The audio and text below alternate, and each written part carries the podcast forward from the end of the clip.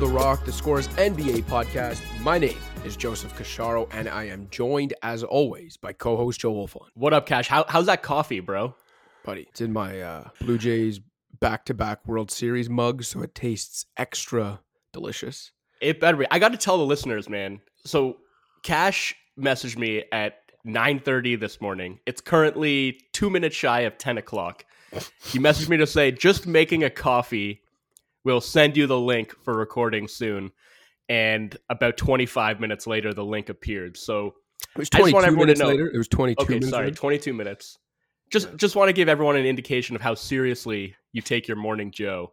Yeah. And uh, I'm sure you. I, I- I've seen the espresso machine you have in your apartment. I'm sure you're taking care to, you know, tamp that shit down, and uh, just put a lot of care into your morning brew. Yeah. Whereas, you know, I'm just I'm just tossing in some grounds and pushing a button to to let that shit drip.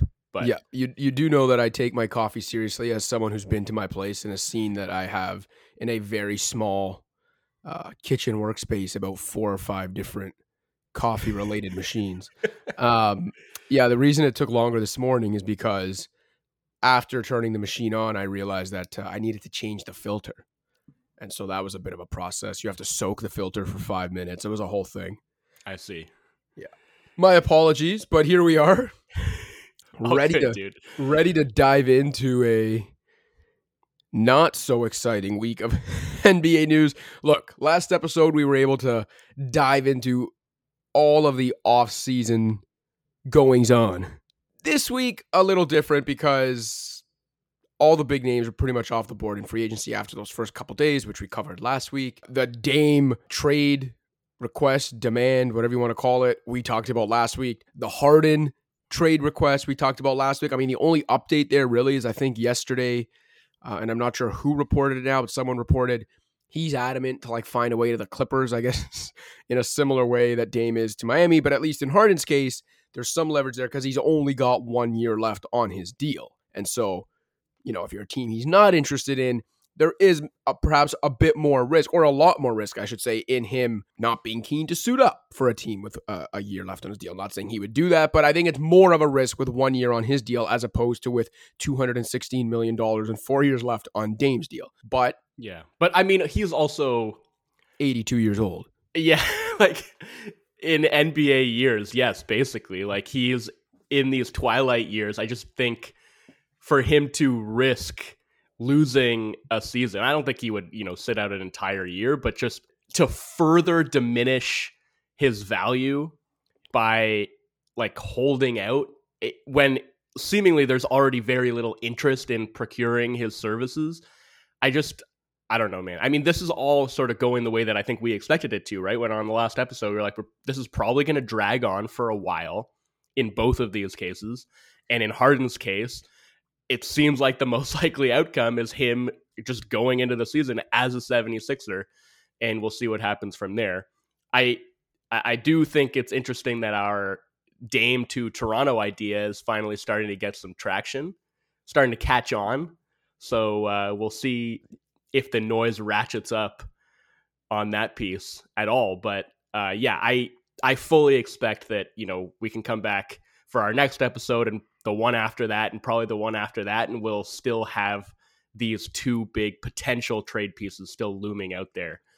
And uh, you know, in the meantime, summer league's going on. We we never really talk about summer league on this pod just because I think while it's fun and interesting to watch, and you can learn some things about the players who participate, it ultimately winds up just being a fun little showcase that doesn't have a lot of predictive power. Exactly. So what we are going to do today is we're going to I mean we're going to spend a few minutes here off the top talking about the one major piece of news that actually has come out since we last recorded and that was the NBA unveiling the details and the format for the NBA Cup, the mid-season tournament. And then we're going to dive into a couple teams, but before we do that, let's talk mid-season tourney.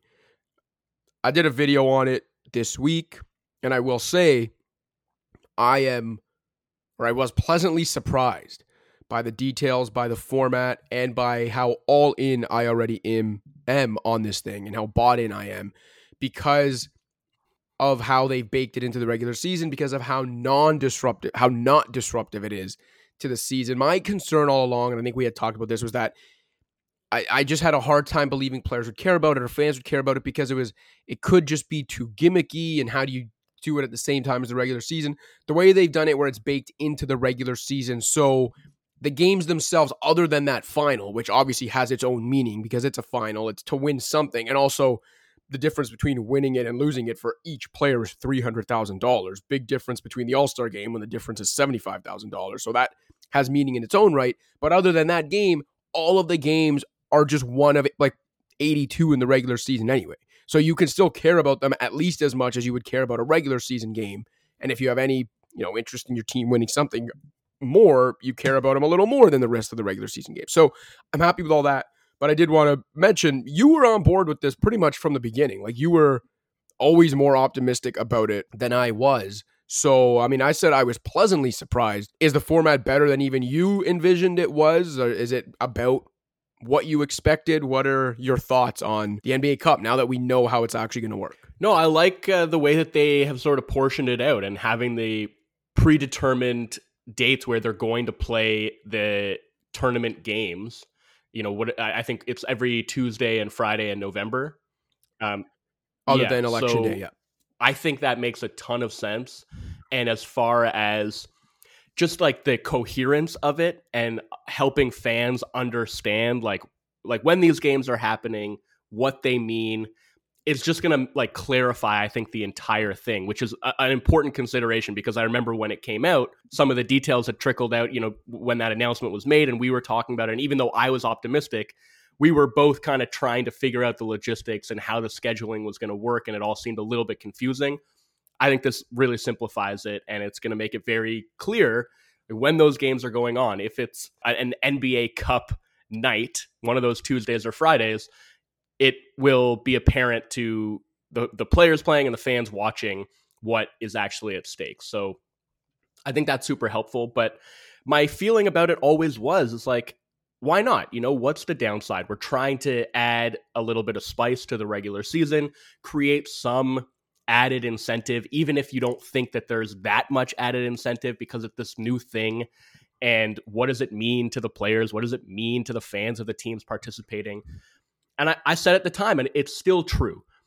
The only thing that is going to determine how meaningful this is is how seriously the players take it.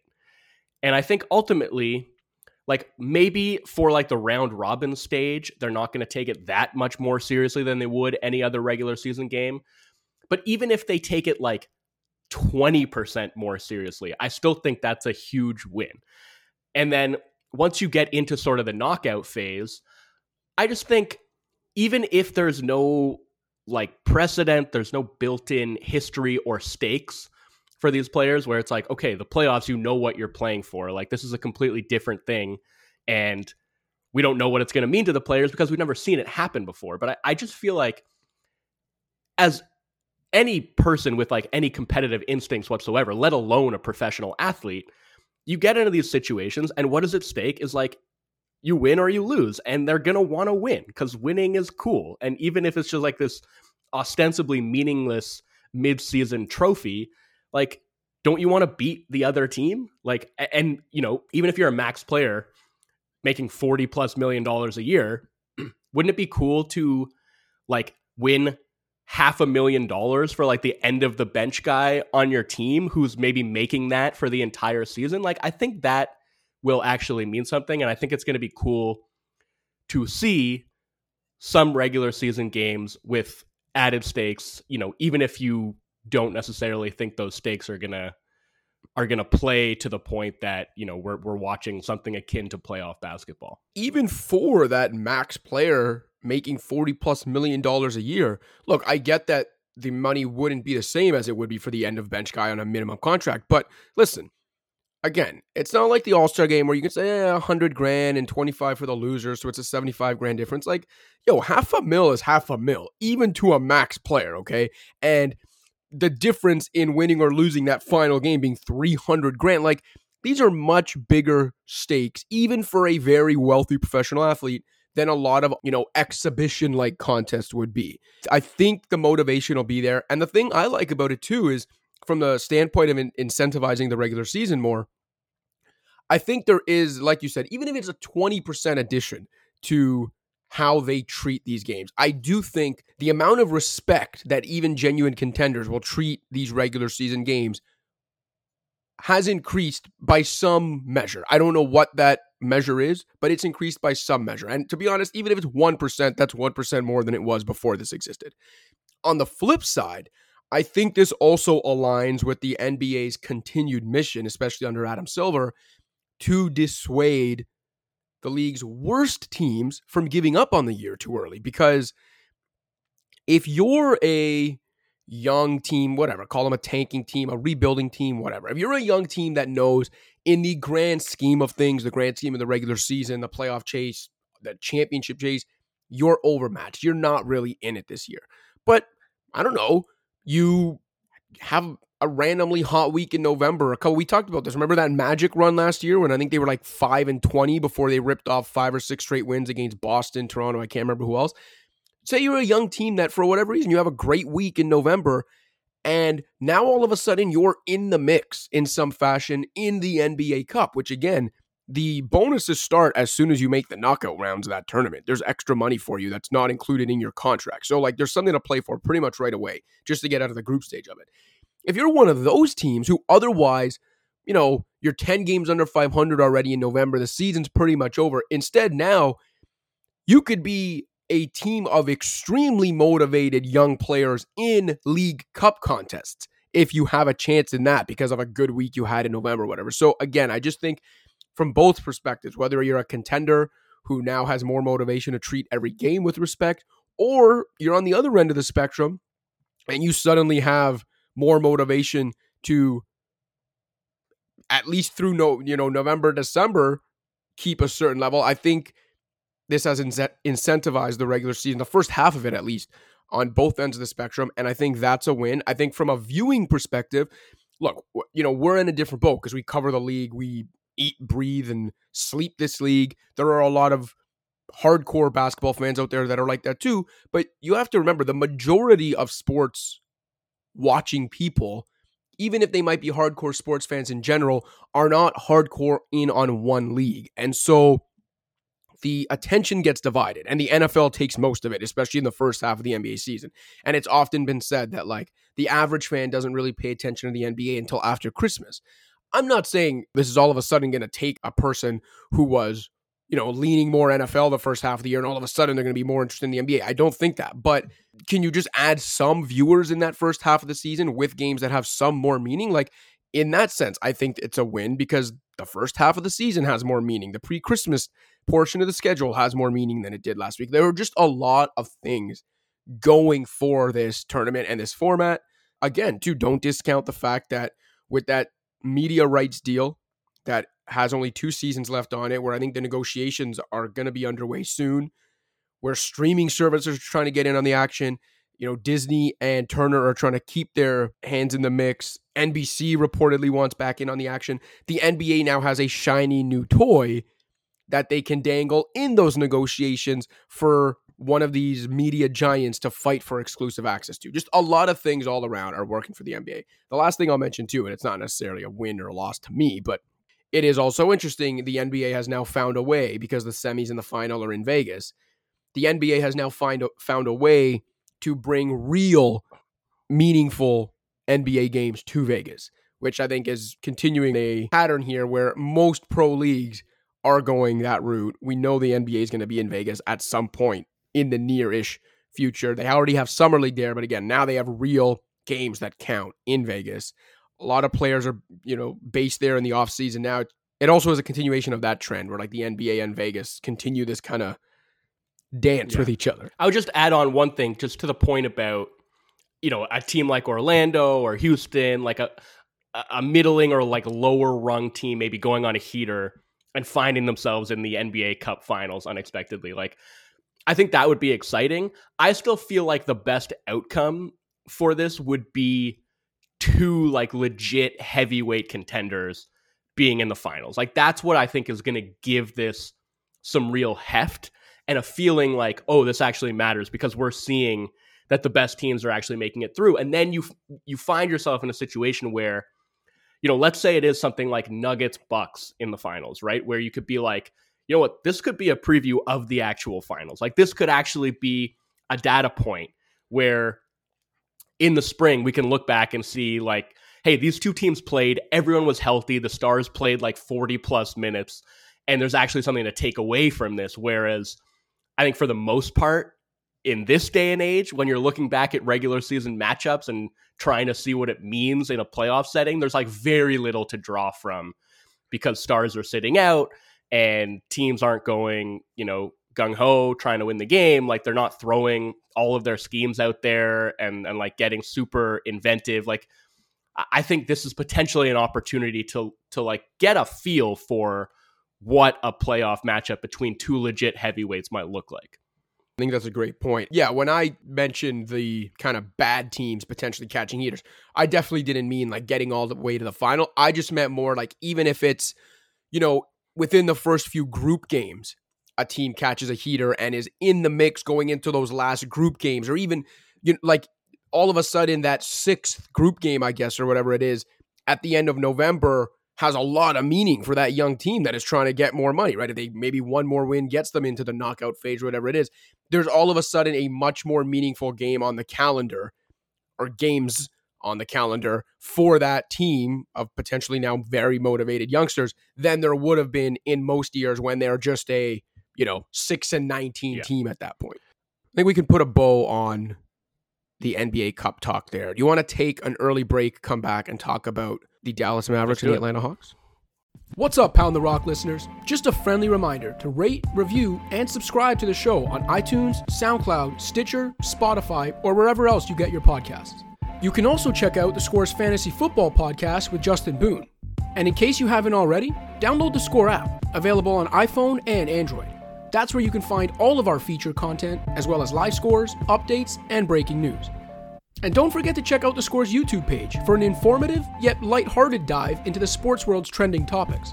Now back to the show. All right, well, Fun, you came up with the idea to talk Mavs and Hawks today, so I will cede the floor to you. Why did you want to talk about Atlanta and Dallas today? I mean, for a couple of reasons. I think I've always been fascinated in the parallel tracks of these two teams. Like they're kind of spiritually connected now and forever by the draft night trade that sent Luka to Dallas and Trey to Atlanta. And it's just interesting to see the the similar paths that they've taken ever since then, right? Like they both have these possibly aberrant conference finals appearances and then, you know, almost immediately afterward they revert to being like very average teams and in both cases you wonder if those conference finals runs maybe created a false expectation that's proven very difficult to live up to.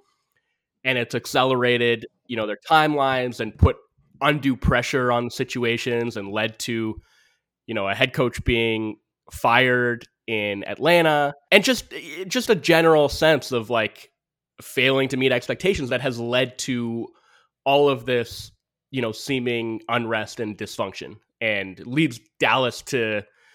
I mean, there's a lot of things that went into Dallas' decision to trade for Kyrie Irving. Um, mainly the fact that they were unable to retain Jalen Brunson, but uh, I just think it's it, they find themselves in weirdly similar spots now. Um, and uh, I also, you know, if you look at like the last week of transactions, basically, it's been pretty quiet. And two of the more notable transactions were made by these two teams. Uh, for Atlanta, extending DeJounte Murray, which I don't know if it's a huge surprise. I think, especially in light of the new CBA stipulation, that extensions could start at 140% of a player's previous salary rather than 120%. I really think that helped facilitate that extension for DeJounte. I think that's very good news for Atlanta that they were able to get that done. And then the Mavs uh, able to pull off a sign and trade to get Grant Williams, who I think is just a wonderful fit there and adds to what I think has been a really strong offseason for a team that really needed uh, to have a strong offseason. So I think basically it's been good news for both of these teams. But I still come away feeling like, okay, what does it all mean? Where are these teams actually going? How good are they actually going to be this year and in coming years? And I, I just think that put us in a good spot to maybe talk about and assess both of them, um, especially you know in light of Atlanta being the top rumored suitor for Pascal Siakam right now, and you know we can get into talking, I guess, about what a package for him might look like, how he might fit there, and where that fits into what might be their grand vision. But I, I mean, what what did you think of of those transactions and where it leaves these respective teams?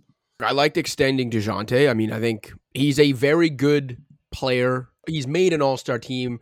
Could probably say at worst, he's a borderline all star, probably, you know, every year for his prime going forward for a few years. They've locked him up now through that prime on a fair deal in the current marketplace. They've now tied his team control pretty much to Trey Young's, which, you know, if given what they gave up to acquire DeJounte Murray, makes sense. I also like the fact that they made that move with Houston where they took on those discarded Houston youngsters and then they used those Ty guys Ty Washington and to get- Usman Garuba. right to get Patty Mills. I thought that was you know fine piece of business, but it's hard for me to think positively or come away feeling good about the Hawks offseason so far. When the John Collins trade that we've been waiting for for years ended up just being a straight salary dump. I think that was an embarrassing example of asset management or asset mismanagement. And I know you can't necessarily grade deals or evaluate them based on everything that's happened before. But I think one, I think you can look at it as like, okay, take all that crap out of it and just think of it as like how good John Collins is as a player, whatever you think of him. He's a good NBA player.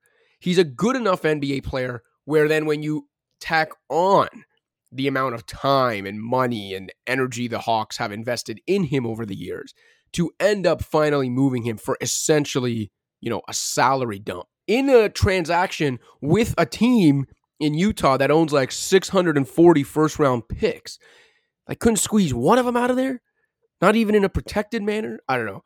It just left such a sour taste in my mouth that even though I agree with you that for the most part they've had a fine offseason, uh, I just can't get over that. And, you know, even if you read a lot of the stuff coming from Atlanta, from the, the beat people that are plugged into the team on a more daily basis, and you kind of read about eh, the confusion about who's really running things there, like Landry Fields seems to be bit of a puppet GM for Nick Ressler, who's the son of the team owner, Tony Ressler, and also Quinn Snyder, who reportedly has a lot more control than his head coach title would uh, insinuate. I don't know. There's there's a lot going on there between the John Collins move and the front office confusion. I just don't like where it's going in general. Like that stuff usually doesn't end well when there's confusion about front office roles and who's really running things. Like I don't know. Yeah, I mean, you can say that, but ultimately the moves are going to speak for themselves. And even in the John Collins situation, like clearly the impetus was just to get off of that contract and get salary relief. And I'm not saying that's right or wrong. I just think that ultimately, if they'd been willing to take back more long term salary, they probably could have gotten something better than what they've got in terms of draft capital, like better than just a distant second round pick and you know Rudy Gay, who I'm assuming they're just going to waive now, right? Like I, or did he? He, he might have even moved to OKC in that Patty Mills deal. I can't, I can't remember now, but basically. The fact that Utah was just able to take John Collins into their cap space, I think Yeah, sorry, he, He did, did. move to Okay. OKC. So I think that was a big selling point for Atlanta, right? Like they they didn't have to have any matching salary coming back. Utah could just absorb it and they washed their hands of that deal. You can say that all the times that they could have or should have traded John Collins leading up to this moment and maybe gotten something better in return, like that was the failure. I'm fine to say that. But in the situ- situation they were in, I think just getting off of the deal and giving themselves the flexibility to go in a different direction, I think it makes sense. I I, again, the timing of it you can quibble with, but like I wrote this after the trade happened, and we even talked about it last year when we were talking about John Collins and why there wasn't really any kind of like bidding war and a lot of teams that wanted to acquire him.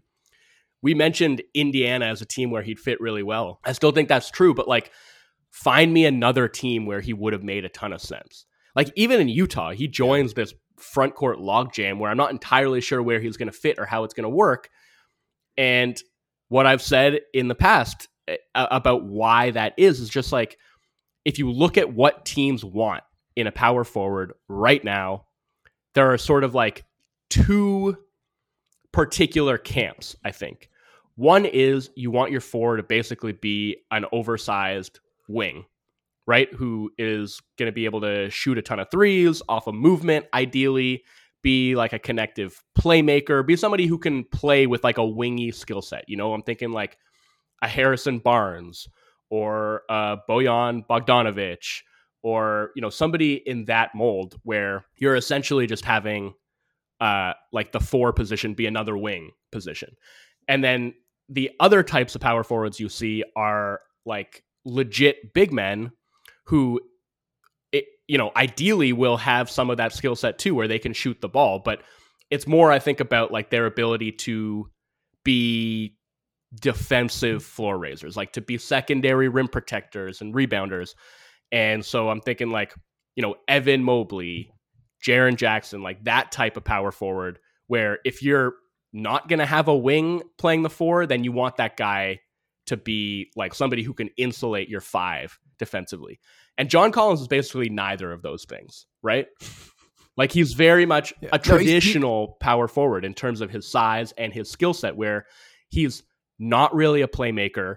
In the last couple years, he hasn't really been a floor spacer either. That's been a huge element in like his, yeah. the drop off in his value, right? Like he went from being a 40% three point shooter to like shooting under 30% last year. And he's got, you know, a little bit more of a back to the basket game. He's obviously a really effective role man, but because he can't play the five defensively, you got to put him next to you know, a legitimate center. And most of those guys are going to be like screen and dive type centers as well. So that makes his offensive role really complicated. It just makes him a very tough fit in a lot of places. So I think Atlanta wound up in this place where there wasn't much of a market for him. And just getting off of the salary was the best thing they could do. So if you want to say like the process leading up to it, like they, they waited too long, that's fine. I'm I'm on board with that. They could have done better if they'd moved on earlier. But given the situation, I, I don't think just moving on, like getting off of that contract, is like the worst thing in the world. And I think, eh, you know, again, locking up Dejounte on what I think is a you know pretty fair market value deal, yep. like that's good news for them. And they whether they decide they want to move on from him in the future or they think they can make it work with him and Trey. it obviously didn't work as well as they'd hoped it would in year one they're obviously hoping that you know with Quinn Snyder now he can come up with some tweaks that are going to make it a little bit more functional offensively, get those guys playing off of each other more, working in a more cooperative fashion rather than doing the you know my turn your turn thing that I think defined a lot of last season for them. I, I can see it moving in a more positive direction. So you know, you have that. I think you have the, like the Clint Capela piece is one that's sort of still out there where I don't know if they see him as being part of their long term future. I don't know if Okongwu is ever really going to be physically capable of being like a full time five. That's sort of another question they have to answer, right? Like if they are going to move on from Capela, is Okongwu their center of the future? Like, can he be that? Because he's undersized for that position. But then if he's playing power forward, I think you run into a lot of the same offensive issues that you were already dealing with. Where if you have to play him next to a, a traditional center, then you know, especially with Dejounte not really being a particularly good floor spacer at the two, uh, it just brings about some challenges. So there are still a lot of those questions that they face, but uh, they have this sort of established veteran talent base along with I think some pretty exciting young talent in like I mean AJ Griffin I think is going to be really good. Uh, Kobe Bufkin, yeah. we'll see but looked pretty good in summer league. Uh, Jalen Johnson, I think, could be really interesting. They have like a glut of big wings and forwards, which is another reason I think that Collins was expendable. But like between, you know, Jalen Johnson, Saddiq Bey, I guess Okongwu you put into that mix as well. Like the the front court, it just felt like Collins had become superfluous there. So yeah, DeAndre Hunter. Hunter, right? Yeah, I mean, we'll, go, let's go into another season talking about if this guy can stay healthy and put it all together for a whole season because the Flash. Yeah. No, I'm I'm past that, man. Like I I, uh, not that I've like totally given up on him, but I'm looking at him now as kind of a negative value asset yeah. on the contract that he's on. No, it's it's I was going to tease you about it, but it's genuinely understandable why you would forget to list him when naming those other guys that are in the mix for them. Okay, so then what does the Siakam package look like? Or I guess the better way to ask it is if you're running the Hawks, what's the most you give up to bring Pascal Siakam to the mix? Yeah, it's an interesting question because, again, like, does he really fit with, let's say, the you know the the idealized starting five of this team is like what Trae, Dejounte, Siakam, and either Okongwu or a Capela. That feels kind of tough from a spacing perspective. And I know shooting, Trae is the kind of point guard who can just sort of make stuff work because of his brilliant passing ability. But I don't know. I mean, I, I see Siakam as being a way better fit in Indiana, which is like the other rumored suitor for him. But from I mean like Zach Lowe said on his last podcast that he doesn't think that the Indiana noise is particularly real which is it's interesting to me because I again I think he's a way better fit there but in Atlanta Dude, yeah I don't know are a, a star forward away from being real good yeah yeah so thinking about that and how that that fit might be kind of tenuous offensively uh that that's where I run into issues trying to figure out what I would give up if I were Atlanta. And then, you know, is there a way to make that palatable for Toronto? Like if you're constructing a package that you think makes sense. Because I I think for Atlanta, like they would want Hunter to be the centerpiece of that deal, obviously. I don't know that Toronto wants anything to do with DeAndre Hunter on that contract, especially given like they're trying to rebalance their roster. And so getting a guy like hunter who is duplicative with the with, you know what a bunch of their guys on their team already do wouldn't really help in that regard. Like if i'm the raptors i'm basically demanding that one of if not both of Bufkin and Griffin be in that deal. But you got to get one of those guys. Like toronto needs guards. Those are the best young guards on the hawks roster at least one of those guys needs to be in there and I would want AJ Griffin if I was the Raptors. So, I mean, is that a bridge too far for the Hawks with Siakam on an expiring deal? I would say it shouldn't be because Siakam's a really good player, like at least top 20 player in the league. You could argue top 15, right? You got to give up good stuff to get a player that good. But again, Pascal Siakam him, averaged roughly 25 points, eight rebounds, six assists last season while leading the league in minutes.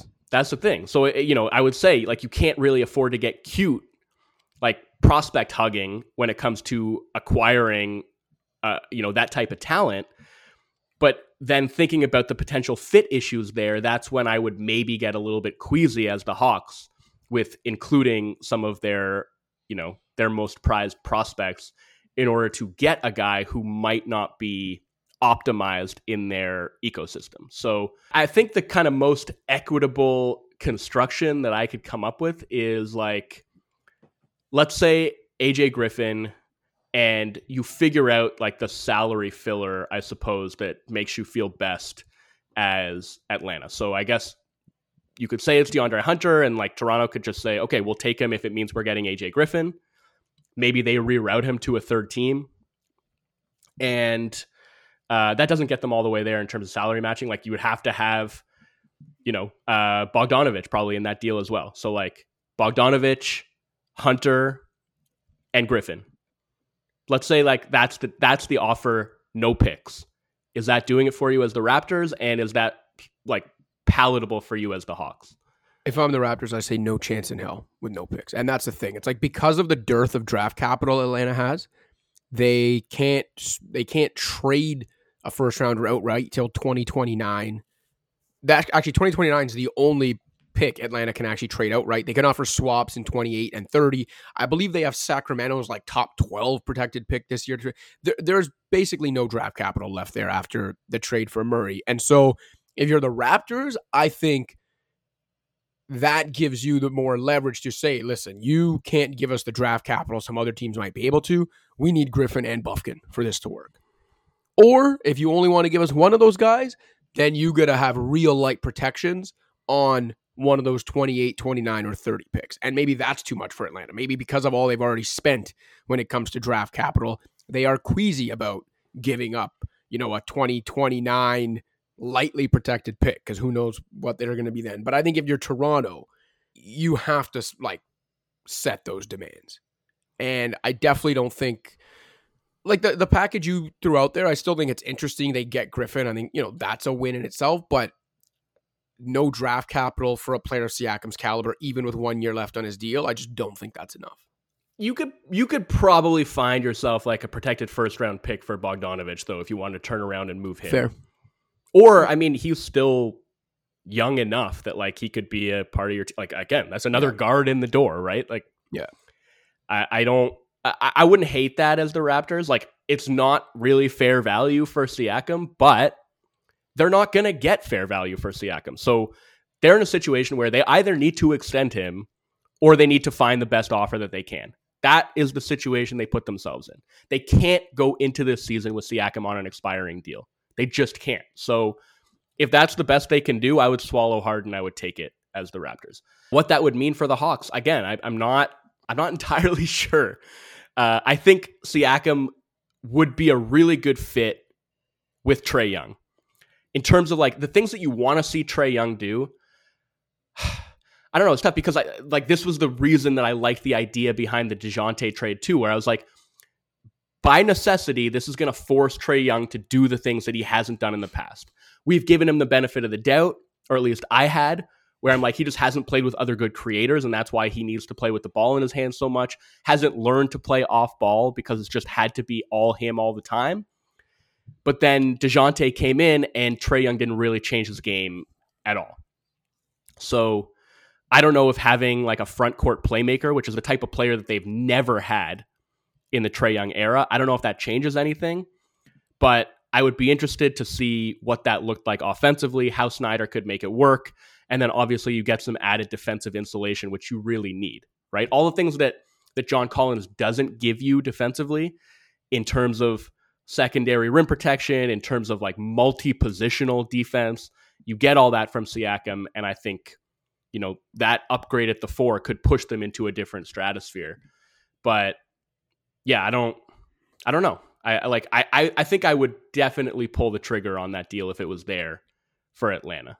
Um, but you're you're saying you think they would need to add more. Yeah, I, I I'm saying if I'm the Raptors, I'm telling them you either add some lightly protected draft capital, the little of what you have left in mm. that deal, and if not, I need both of Griffin and Bufkin. I just like you know you've seen the reporting out there from Michael Grange about there maybe being this growing rift between Siakam and the organization. Like, can can that bridge be rebuilt? And like they just put the max extension offer in front of him, and that solves all the issues. Like, because it's very possible that that's just the best that they can do if they can even get the Hawks to put Griffin on the table, which they might not be able to. So that like they, they've backed themselves into a corner here where I don't know. Again, I, would be fine with them just extending him, right? Like if if the offers aren't good, then you have to extend him. Like that's that's what it comes down to. But if Siakam's like, no, screw you. Like I wanted to resign, and like you're putting me out there in these trade offers, I'm not signing this. Then what do they do? Like they've lost all the, their leverage at that point. Yeah, this is a perfect segue to uh, tell our listeners to read my piece that went up on the Score app yesterday titled "Choose Your Own Adventure." What's next for the Raptors? And uh, I go through the three options between standing pat, trading Siakam, or the nuclear trade Barnes win now option. But in the trade Siakam section of that piece, I do write, you know, when he didn't make All NBA this year, and instead of qualifying for a five year, $291 million extension, he is only eligible f- to tack on four years and about 192 million onto his current deal.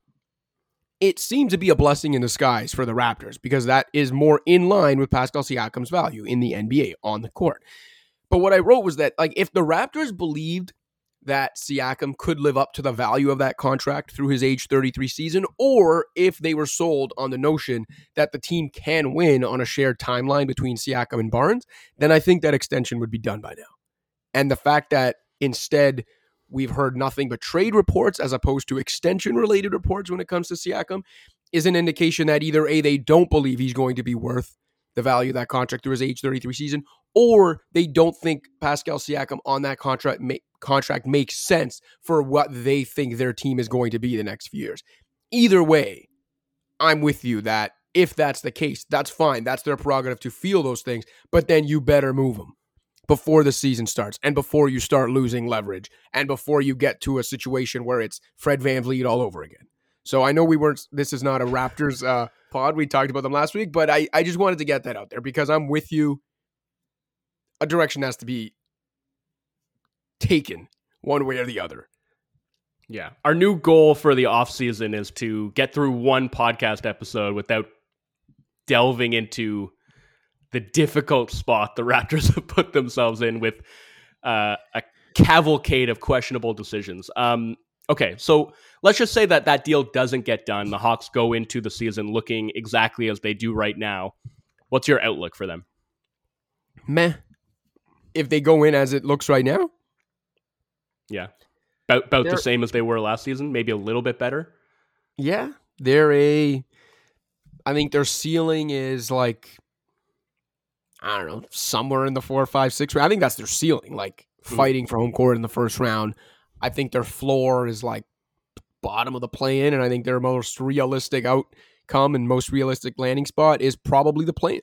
I, I, think they could get into the top six. I think the talent is there. I trust Quin Snyder to reorient their offense in a way that makes sense and hopefully get some buy in from Trae Young in a way that allows him to operate within a more sort of equitable and free flowing system because I think they actually do have, you know, the well maybe they maybe they would have it with Siakam. I don't know if they do have it at present, but just with Dejounte there, I think there's enough supplemental playmaking there that he doesn't have to be as ball dominant as he's been in the past.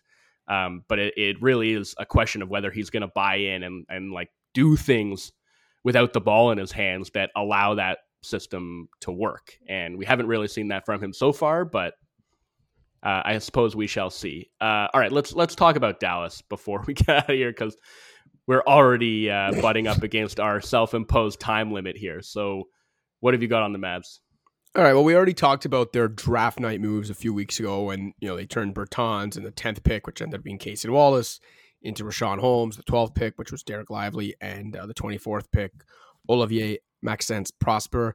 Then they re-signed Kyrie and Dwight Powell, and they signed Seth Curry and Dante Exum, who shot the lights out in Europe, which was interesting. But the Kyrie thing, look, they basically had to bring him back because of what they gave up for him and the fact that they could not afford to replace him in free agency. And so I get that in that sense, Kyrie kind of had them over a barrel. At the same time, I don't really know who they were bidding against to give him the deal that they gave him, but fine. If you just look at it as like they had to bring Kyrie back, they did. Offensively, him and Luka will make beautiful music together, and defensively, this team will continue to struggle the way they have. They're one of a few teams who actually still have the full non-taxpayer mid-level exception, but I don't really know what. Well, they try, they tried to get Matisse Thybulle like that. Yeah. that was almost what they used it for, but the yeah. Blazers matched. I'm just kind of in a similar spot with this team where it's like, even with Luka and Kyrie, there are a lot of questions to be asked of this roster. They need to find at least one more guy, and they, I don't know. I mean, they have more young talent than they did a year ago after after the draft, but uh, do they have enough? And then when you look at the fact that they've got a top ten protected pick going to New York this year, also carries over to 2025 with the rollover protection. So they can't swap a pick till 26. They can't trade one till 27. They've already sent an unprotected 2029 first to Brooklyn, similar to Atlanta. Again, yeah. all the and the, and the 2030 swap to yeah. San Antonio in the Grant Williams so, deal. Yeah, I think they can offer a 2026 and 2028 swap, and that's literally it right now. Between those two things and the young talent they have, like, is that enough to get the other guy that they need? Probably not, but maybe we'll see. Like, it just continues this pattern that, you know, I've been talking about for like a year and a half now.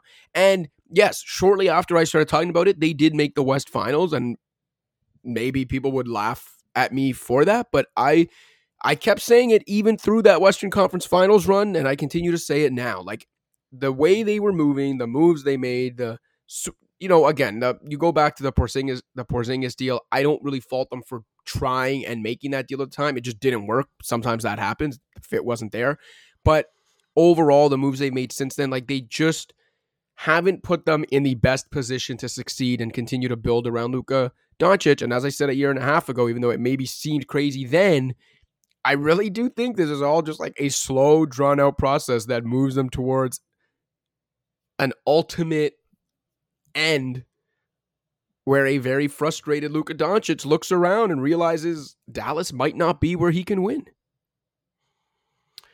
they do have a frightening amount riding on Kyrie Irving and his availability and his level of buy-in and just the consistency with which he is going to commit and play and compete. Like that's they have a ton riding on that, and that's a frightening proposition for sure. But if they do have Kyrie healthy and available and bought in, I think this could be a really good team. Like I think their offense is going to be excellent. And we saw that, you know, even as they trudged toward a really disappointing finish last season, with Kyrie on the floor, their offense was great.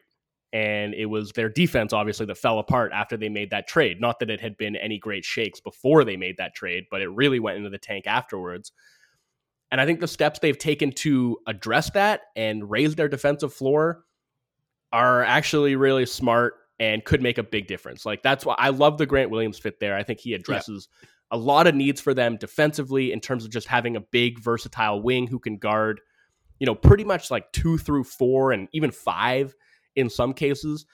They've got a lot of centers now between, you know, Powell, Holmes, and Lively. So I don't know that we're going to see a ton of time with Grant at the five, especially like they got Kleber there too, who will play the five sometimes. But like, if you think about the the sort of lineup flexibility that that gives them, and the way that you know, let's say they have like a Grant Williams Kleber front court where I think that can work defensively, but you can still go five out on offense. Like yeah. I, I, I like that possibility, and I, I just think they're they're going to be great offensively, and they could be pretty decent defensively.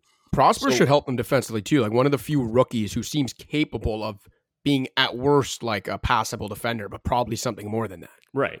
And like, you know, giving up that 2030 swap is not nothing. Like that could definitely come back to bite them. Mm-hmm. We don't know if Luka's going to be there in 2030. And that plus the unprotected 2029 pick that they gave out in the Kyrie deal could really, really sting down the road. But for now, I think, you know, those were sort of necessary moves to try to keep the team competitive during the period in which they know they're going to have Luka Doncic on the team. Like they just had to do that. So I liked getting Grant, and I, I like the idea behind signing uh, Thybulle to that offer sheet. And you know, if it hadn't gotten matched, I think he would have been a, a good fit there as well. In terms of what they do now with the MLE that's still available to them, there's not that much that's still out there. As far as like what they might do with the MLE that's still available to them, uh, I off the top of my head, I can't really think of anyone who is still out there that would be worth signing for more than the minimum. Uh, anyone come to mind for you? No. Like Christian Wood is that? Jeez. Yeah, they want to be in the business of uh, of bringing Christian Wood back, or uh, yeah, I don't know. Slim pickings at this point of the summer, like you mentioned. I mean the the plan was obviously evident when they gave Thybulle that offer sheet, but that uh, that didn't work out. So has I don't Justice really think Winslow signed anywhere?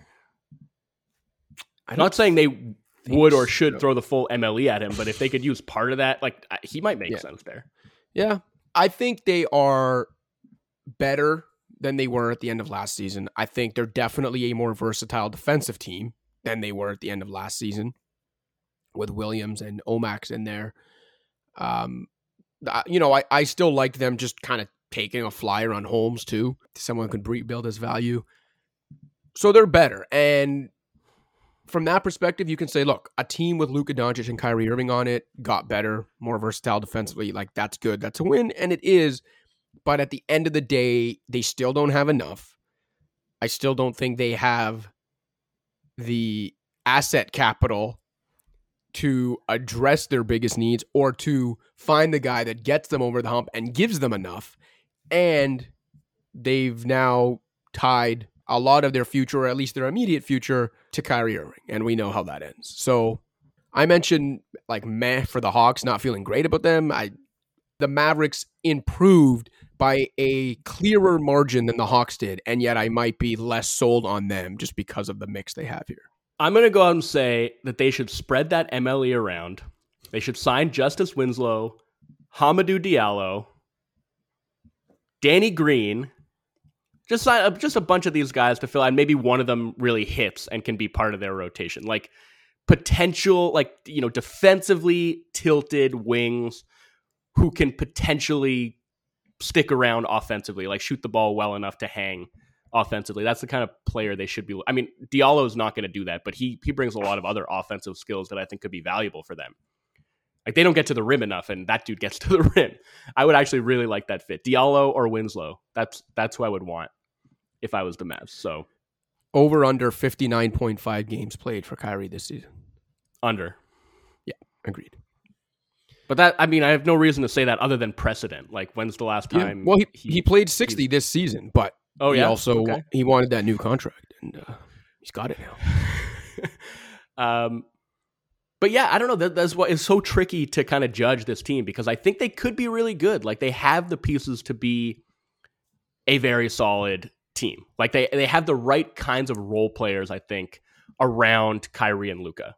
Um, I know you've been high on Josh Green in the past. He had a a pretty encouraging season. Yep.